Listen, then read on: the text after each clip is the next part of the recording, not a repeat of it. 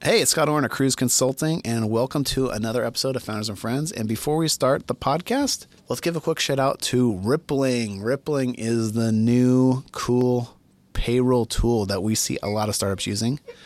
Rippling is great for your traditional HR and payroll. They integrate very nicely. But guess what? They did another thing. They integrate into your IT infrastructure.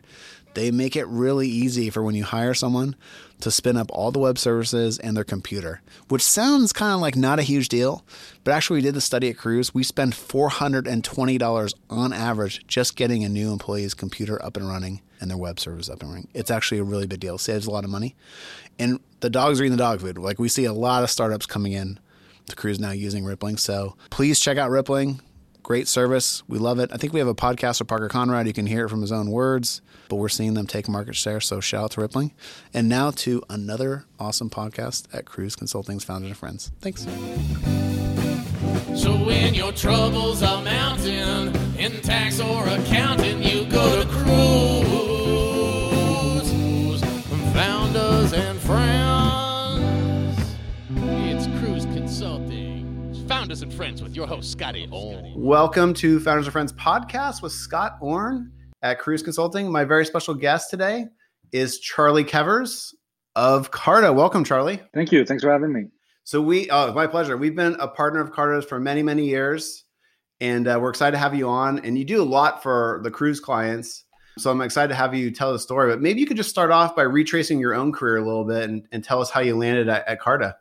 Yeah, it's a it's a it's a, complicated story, but I'll, I'll do I'll do it quickly.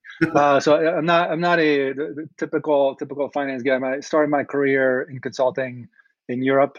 Happened to support a lot of private equity funds doing deals. So I actually early on got a bit of a, a exposure to equity and kind of transactions and investments, and so I found that really interesting. After business school, decided to you know go somewhere else and and um, do strategy work in Asia. So spent a couple of years in Korea for Samsung, so a completely different uh, type of environment, which was which is super interesting. And then uh, came to the U.S. in 2007 to join an investment bank, it was J.P. Morgan uh, in the Bay Area, Hmm. to support the uh, the M&A team there. So did that, did that for not not super long, that for a year, and then realized I'm just going to go to a company. Like I don't know if you've heard the recent stories about uh, investment banking hours. It was it was about that bad. Yeah. Well, I Uh, was when I I was was also. A, JP Morgan. So oh, that's right. You were at H and Q. That's right. Yeah, That's right. yeah. So probably some of the folks you worked with at JP Morgan M and A are the same people I worked for. All, and by the way, it was a great group of people. It's just like the hours. You can't you can't get around the hours in investment banking. It's just how it is. No, Yeah. it's it's rough. I mean, I learned a ton. You're Yeah. exactly right. I love the people, learn a ton. Still keep in touch with many people from Yeah. there, um, but it was it was rough. So so transition to go to go do M and A at, at a tech company uh, at the time HP. I know it's a, bit more old school now, but it, it was a great learning ground in terms of how does a big company do this? And- Yeah. really learning to start to connect it more to the operational aspects of the business and how do you integrate it, how do you think about the financials, and, and just really learning a ton on that front and it was i mean you know as much as it's not growing as fast as other software companies you could see it was a really well run company and i got to do a lot of different transactions there international us a lot of different things so did that for for a few years and also spent two years in investor relations and ir so uh, Oh. at, at hp where I- it was also during an interesting time. It was when HP had, I don't know if you remember, when when uh, Mark Hurd just left, and then we had Yeah. four CEOs in two years. yeah. That's when I did IR. Uh, so That's tough. you, That's a tough story to tell. stock was doing. Yeah, it Yeah. wasn't it, it wasn't fun. But talk about learning is uh, learned a lot on, on how to handle investors and, and you know talking to the fidelities of the world and, and but that was that was a really interesting experience. Was not planning to do that at all. It's one of those where you know I, I was working with a lot of senior people there and, and learned a ton. And and one of them said, you know, if you're interested in finance, you got to do IR. This is something very few people do. Go spend some time there. You'll learn a ton. You'll you'll you'll understand how investors think and it'll give you get you closer to a lot of the executives and, Well, they- and better and- understand how they think. And you're right. The investors ask so many smart questions, and you learn the hedge funds versus the right. mutual funds versus what everyone cares about. I'm sure it makes things a lot tighter internally. Like you know what you're managing to uh, when you're running an, a finance organization. Uh, Hundred percent right, and I think that's that's something I didn't appreciate at all until doing doing the work. Is that the finance team would come to me saying, "What do you think? What are the questions you're getting? How should we think about it? What metrics matter?" And and doesn't mean you necessarily run the business exactly that way, but that input is so critical. Yeah. Uh, and it's still the same for even you know private companies, but just uh, appreciating that input is is fascinating. And to your point, they ask really smart questions. I actually I had a lot of fun. Yeah. I, I, got, I got to deal with really smart people. It was really yeah. really cool. That's excellent. And so I did I did want to go to something that, that was moving a little faster. So I ended up uh, going back to M and A and doing that at Salesforce nobody needs to introduce Salesforce. That was back in 2012, I think. I, I went I went there, uh, so still pretty early. And I, I joined uh, the corp dev team that at the time was the same team doing M and A and investment. So now they have a massive investment portfolio. Yeah, they invested in, in in all the good SaaS companies out there. That was really my introduction to cap tables and equity and and what, what is what does the private markets look like? Because we were doing one investment a week uh, when I was there. It was just a crazy pace, uh, and then we're doing several several acquisitions a year as well. So a lot of a lot of dealing with like what's you know what, what's the, the the ownership structure of all these companies we're dealing with. So that, that's really what started to give me a lot more appreciation for cap tables at the time, mostly mostly in Excel, mostly coming from law firms and I had I had several deals. Uh, I had one investment deal and an M&A deal that almost blew up because the cap table was wrong. One at the last minute, we found a mistake. All the flow of funds had to, to be redone. It was like a complete disaster. But that really made me appreciate like why is this still so so manual? And so didn't do a whole lot with it, but like that really stuck with me. After after Salesforce, wanted to refocus my career a bit more on finance. I went to Lending Club. It was also a good opportunity for me to get into fintech because I, am really interested in, in, a lot of the infrastructure around this. And so, Lending Club for for a couple years. Uh, this was fascinating because I wasn't, you know, I had not spent a ton of time in financial services outside of investment banking. So this was really, you know, personal loans, a completely new kind of approach to how you fund these loans, a marketplace, a lot of interesting topics. And I was focused mostly on new products. So, for example, the uh, when I was there, we launched an auto product. Uh, I was part of the team that was kind of launching that from the finance standpoint and understand all the implications. And so, uh, really fascinating to understand all, all the compliance and, and, risk aspects of, of a business like that. Uh, and then happened to get in, introduced to Henry, uh, who was looking for a finance person at the time. And, and very quickly, what he was you know, saying that he was solving, I was like, oh my God, I know exactly what you're talking about. like you just stop there. I get it. How, how could we work together? And of course, he has, you know, he, he had already at the time a, a, way bigger vision than just digitizing equity. But it quickly kind of brought me back to my, my days at Salesforce and say, I get it. so uh, that, that's how that's how I get to um, to join Carta four years ago. Totally, that's amazing. What a great journey, and and you've been at Carta for over four years, I yep. think. So you've also seen the company go from like a startup to like a late stage, you know, someday going to go public kind of company. That's that's its own journey right there. It's, it's fascinating. I mean, that's also one one reason I, I, wanted to go make the jump right to a smaller company. Carta at the time was by far the smallest company I, would ever you know joined, given the the size companies I've worked uh, with historically. I, it was I think 150 employees when I joined. We're close to a thousand now, so a ton of change, and, and it's wow. been it's been really unbelievable, unbelievable. I remember when I first saw Carta by the way, at at we before we turn on the cameras and the recording, we have a bunch of friends in common at Salesforce and Lending Club. So it's we've we've live, been living dual lives here. But uh, I still remember when the first time I saw like Carta or eShares at the time, and I was actually a venture capital fund too. And and someone sent us. It was actually oh my god, I'm blanking on the name, but it's a company doing really really well. They sent us a digital certificate from eShares, and I was like, what is this? and so I dug in, and I was like you, where I had always kind of wondered the, like the law firm controlled the cap table and controlled the Excel. And I get why the law firm controlled it because they're issuing options and things like right. that and, and safekeeping. But I still remember like every time something needed to get changed on a cap table was a thousand dollars, like blink of an eye at least, right? Because the uh, the lawyers' billable rates were so high and they did it manually. And so when I joined Vanessa at Kruze six years ago, we were starting to promote Carta because we saw that like, oh my gosh, the startups can actually save a ton of time and money using the cap table management tool. So I've we've been pretty big proponents from day one because it just makes everyone's life so much easier. Yeah, it was it, it was it was fascinating for me to dig into the product early on and realizing, oh my god, it's completely replacing all these processes. I I, I thought were just were manual and nobody questioned that, and there was no tool to to to solve that it was i mean in stepping in the finance role in terms of overseeing all the operations i mean you know we, we obviously leverage the platform very very aggressively and it's, it's it's been so helpful yeah maybe you can just walk like do the i think most people listening to this know what cap table software is, a cap table management software, but maybe just give like the 30 second or one minute what Carta does, how it makes your life easier. So so folks who are new startup people are listening to this, they'll just know how it works. Yeah, absolutely.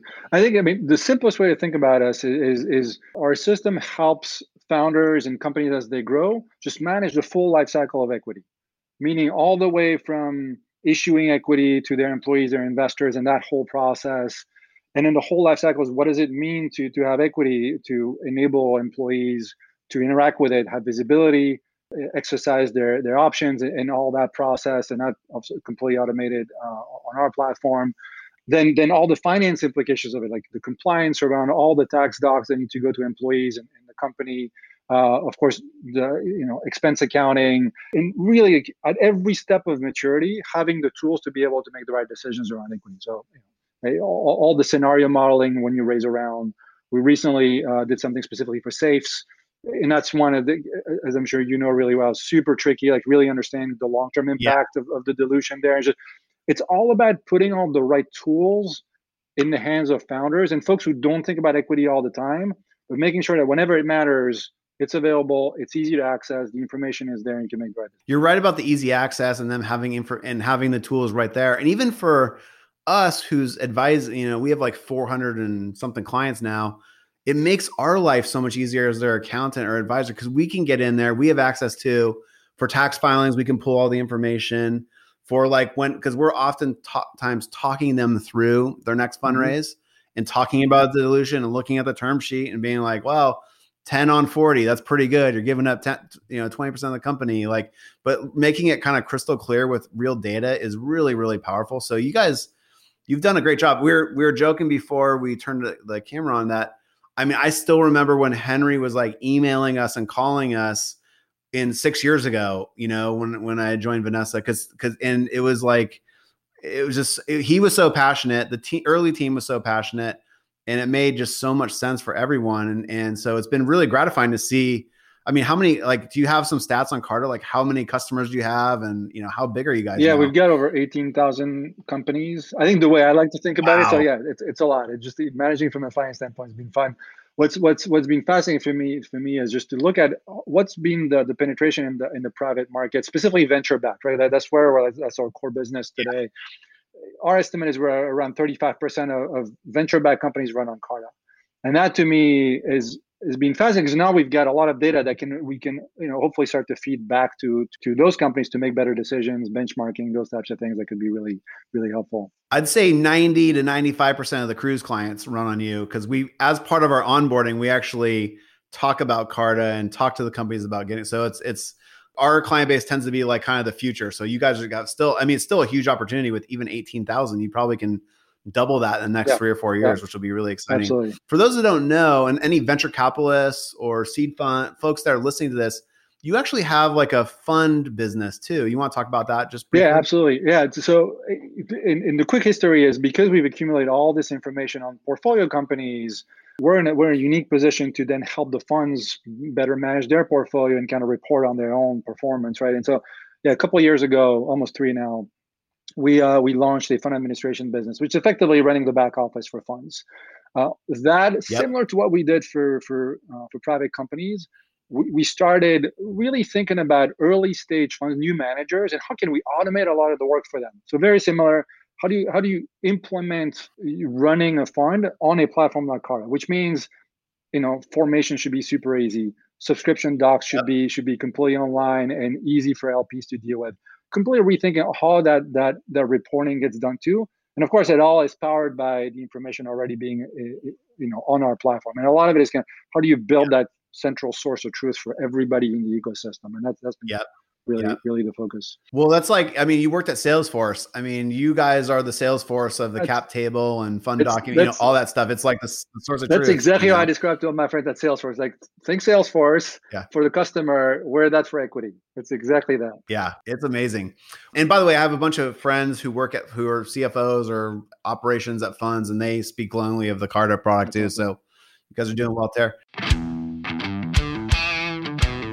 Hey, it's Scott Orner, Kruze Consulting. And before we get back to the podcast, quick shout out to ChartHop. ChartHop is one of my favorite new SaaS tools on the market. And basically, what ChartHop does is it puts your org chart in the cloud.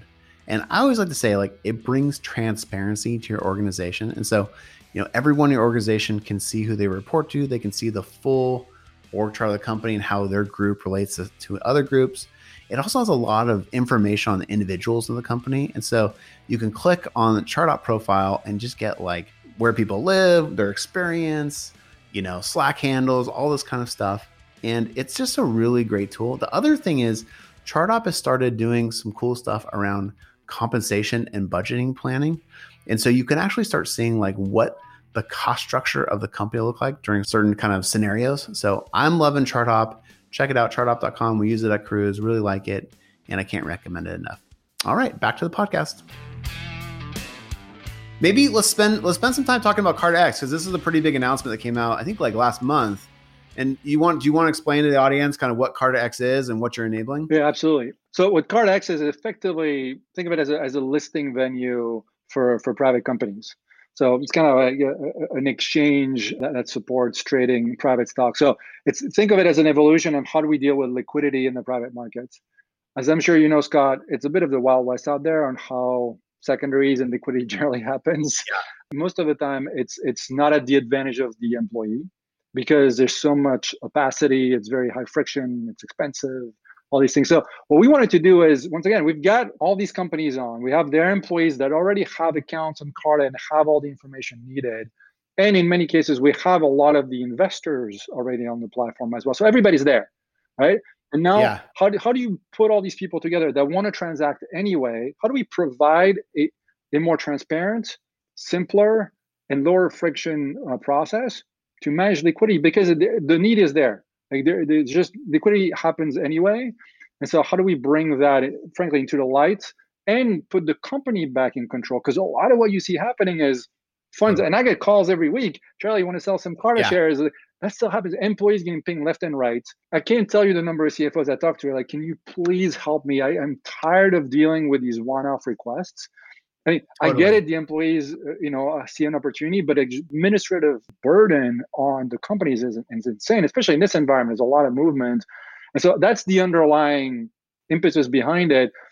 What we also wanted is provide a, a platform that drives real price discovery. So it's really a market-driven price yeah. setting mechanism. We ran a transaction. It was really like, hey, here are all the buyers and all the sellers, and based on what the demand and the supply is, what's the market price? I, I love the concept so much because, and I'll kind of go through all the things you're talking about. But like for folks that don't know, if you're an employee, you're typically subject to like a right of first refusal right. or something like that, yeah. where the the venture capitalist can actually decide to buy your shares or not before you sell it. So that's like part of the friction.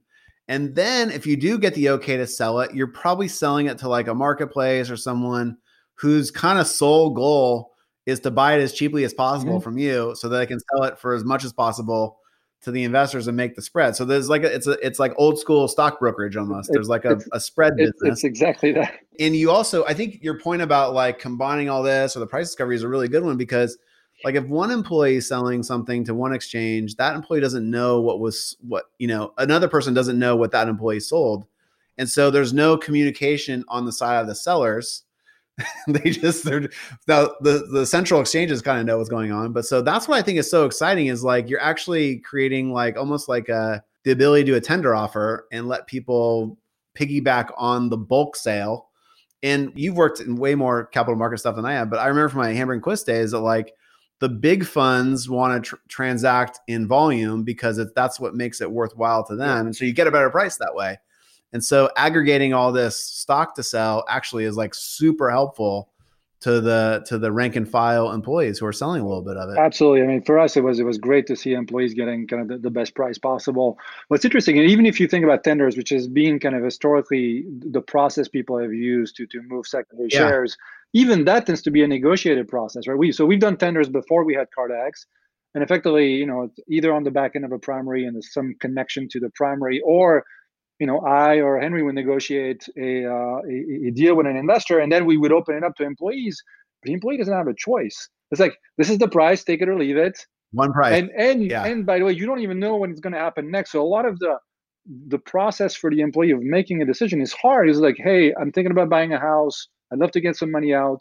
Do I do it now? I, I I'm, I'm not quite ready yet. I want to do it next year, but like you don't know. And and the main thing we're enabling is at the discretion of the company is you can run these as often as you want. So we're going to run these quarterly. But I've talked to, I was talking to a company yesterday who wants to do it monthly. Others want to do every six months. It's got, depending on what you see the demand is, you can scale it so that your employees know. And in between specific auctions, effectively, is what's happening. Between those auctions, you can tell people like no need to go chase for, for a deal because we're going to have predictable yeah. uh, timelines for that. And then we accumulate exactly to your point. We accumulate all the demand and the supply, and that's that's what's going to drive the best price. It's beautiful. It's really cool. The other thing you talked about, which I love and I agree with, is all the investors are on it too. Like I invest in some, do some angel investing, and so I've got you know all my angel investing stuff on there through all the companies. And so for me, if I try to buy a secondary from some other source right now, it'd be very confusing. And I've even investigated it a couple times, like how do I buy Stripe or something like that. Right. And it, it's like the fact that as an investor, I can just log into the portal and see it and make it actionable for me is is adding a ton of value. Because like candidly i'll just usually forget or get distracted and not ever chase that down. And now it's going to be kind of brought to me like in a self-serve way i think is really really exciting. Yeah long term you're exactly right scott. I think long term that's that's the other piece we're trying to solve is if you look at who's really benefiting most from the growth curve of, of many of these companies that have that have tended to stay private longer it's all the private investors and that is really yeah. tough. Late stage. Yeah, late stage. It's yeah. really tough to get in these deals, right? I mean, you know, when you're in the environment, you'll get exposure as an angel investor, but it's hard.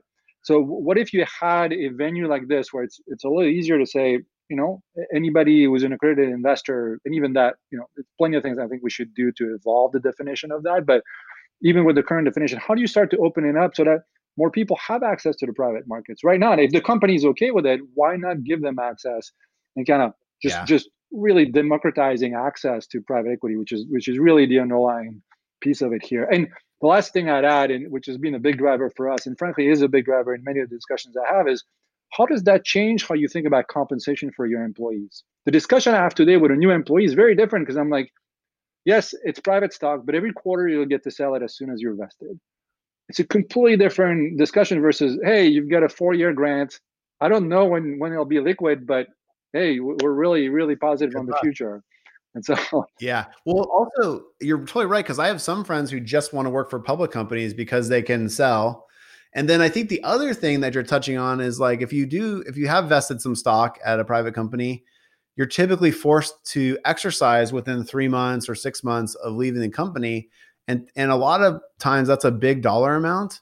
And so it makes it kind of tough to come up with that kind of money. And so the fact that you can get some liquidity to exercise the rest of your shares is pretty powerful. So you're you're definitely you're making I always like solutions that make the pie bigger and easier for everybody else. And I think this is like a classic solution for that. Yeah, no, we're we're really, really hopeful that it can help help a lot of folks around that. Where are you in the rollout for CartaX? I because I saw the presentation and the announcement, but is, is it slowly rolling out or how how's it going? Yeah, so we we've run our first transaction as we always do. We were the first customers at our restaurant, so we we we, we ate the first uh, the first meal of this new dish, and you know it was it was a great outcome for us. Very happy with with how that that functioned. We took some feedback from that and kind of uh, made some changes to the platform, and now we're we're engaging with uh, with external uh, companies on our platform already to to run transactions. Nothing I can announce yet, but we've got a whole pipeline of companies we're working with to awesome. get this done. That's great. See, they they kind of sucked you back into investment banking. You're it's, back in the uh, making markets and all kind of stuff. It's, it's very true. Yeah, we've got a bunch of investment bankers who are working in that that part of the company, and, and is uh yeah, we're having a lot of discussion like how we create a market for this issue, or is it, it's, it's been super yeah, interesting. That's, that's really cool. Well, this has been phenomenal. I really appreciate your time. Maybe you can tell everyone you know, how to reach out if they want to work with Carta on the cap table, if they want to do Carta X, if they're a fund, you know, how do they reach out and start working with Carta? Absolutely. Yeah. I mean, the best is just to go to, to our website, carta.com to, to get access to, you know, to the different solutions that we have.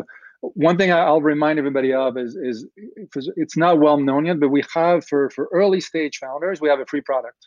So if you, if you, if you, if you hmm, haven't raised, it's called, it's called Carta Launch and it's super important to us because we're just trying to make it easy for people early on just have the right solution to, to build their business and not worry about anything and so it's it's it's all the core cap table functionalities for for, for companies i think that have raised less than a million and less than 25 employees i think it's, it's all online all, but strongly encourage everybody to, to check that out and then you know we've got solutions for all the way to public. We we support also more than 50 public companies on the platform. So it's really we've got solutions across the board. And of course, if you if you're interested in liquidity, uh, check us out. And otherwise, just uh, Charly at carta.com. Uh, feel free to reach out to me directly as well. Beautiful. And I forgot that we've actually done. We used to do Carta's tax compliance way back in the day. Yes, probably right when great. we first started. Yeah, exactly. That's what I, I remember deciding to uh, to use Kruze. It was phenomenally useful when, when we started because I'm sure many other customers we just didn't have the expertise in house to to know how to deal with this, and, and you guys were so helpful uh, helping us scale. Thank you so much. Well, we're very invested in your success, and like I said. Uh, for those out there, we really promote Carta. Just be, it, it just makes everyone's life easier, including ours. And we always you know it makes uh, helps allow us to bring the accounting costs down for companies because it's so like you said so easy to access information. It's right there. And now i'm excited to see you know the carta x is like huge. This is like a huge benefit that you're bringing to the whole startup ecosystem. So like, i can't wait to see it rolled out. Yeah that's we're, we're super excited thanks uh thanks for having us awesome all right man well thank you so much no, thank you take care Charly. Yeah, so when your troubles are mounting in tax or accounting you go to Kruze and friends. It's Kruze Consulting. Founders and friends with your host, Scotty Orn.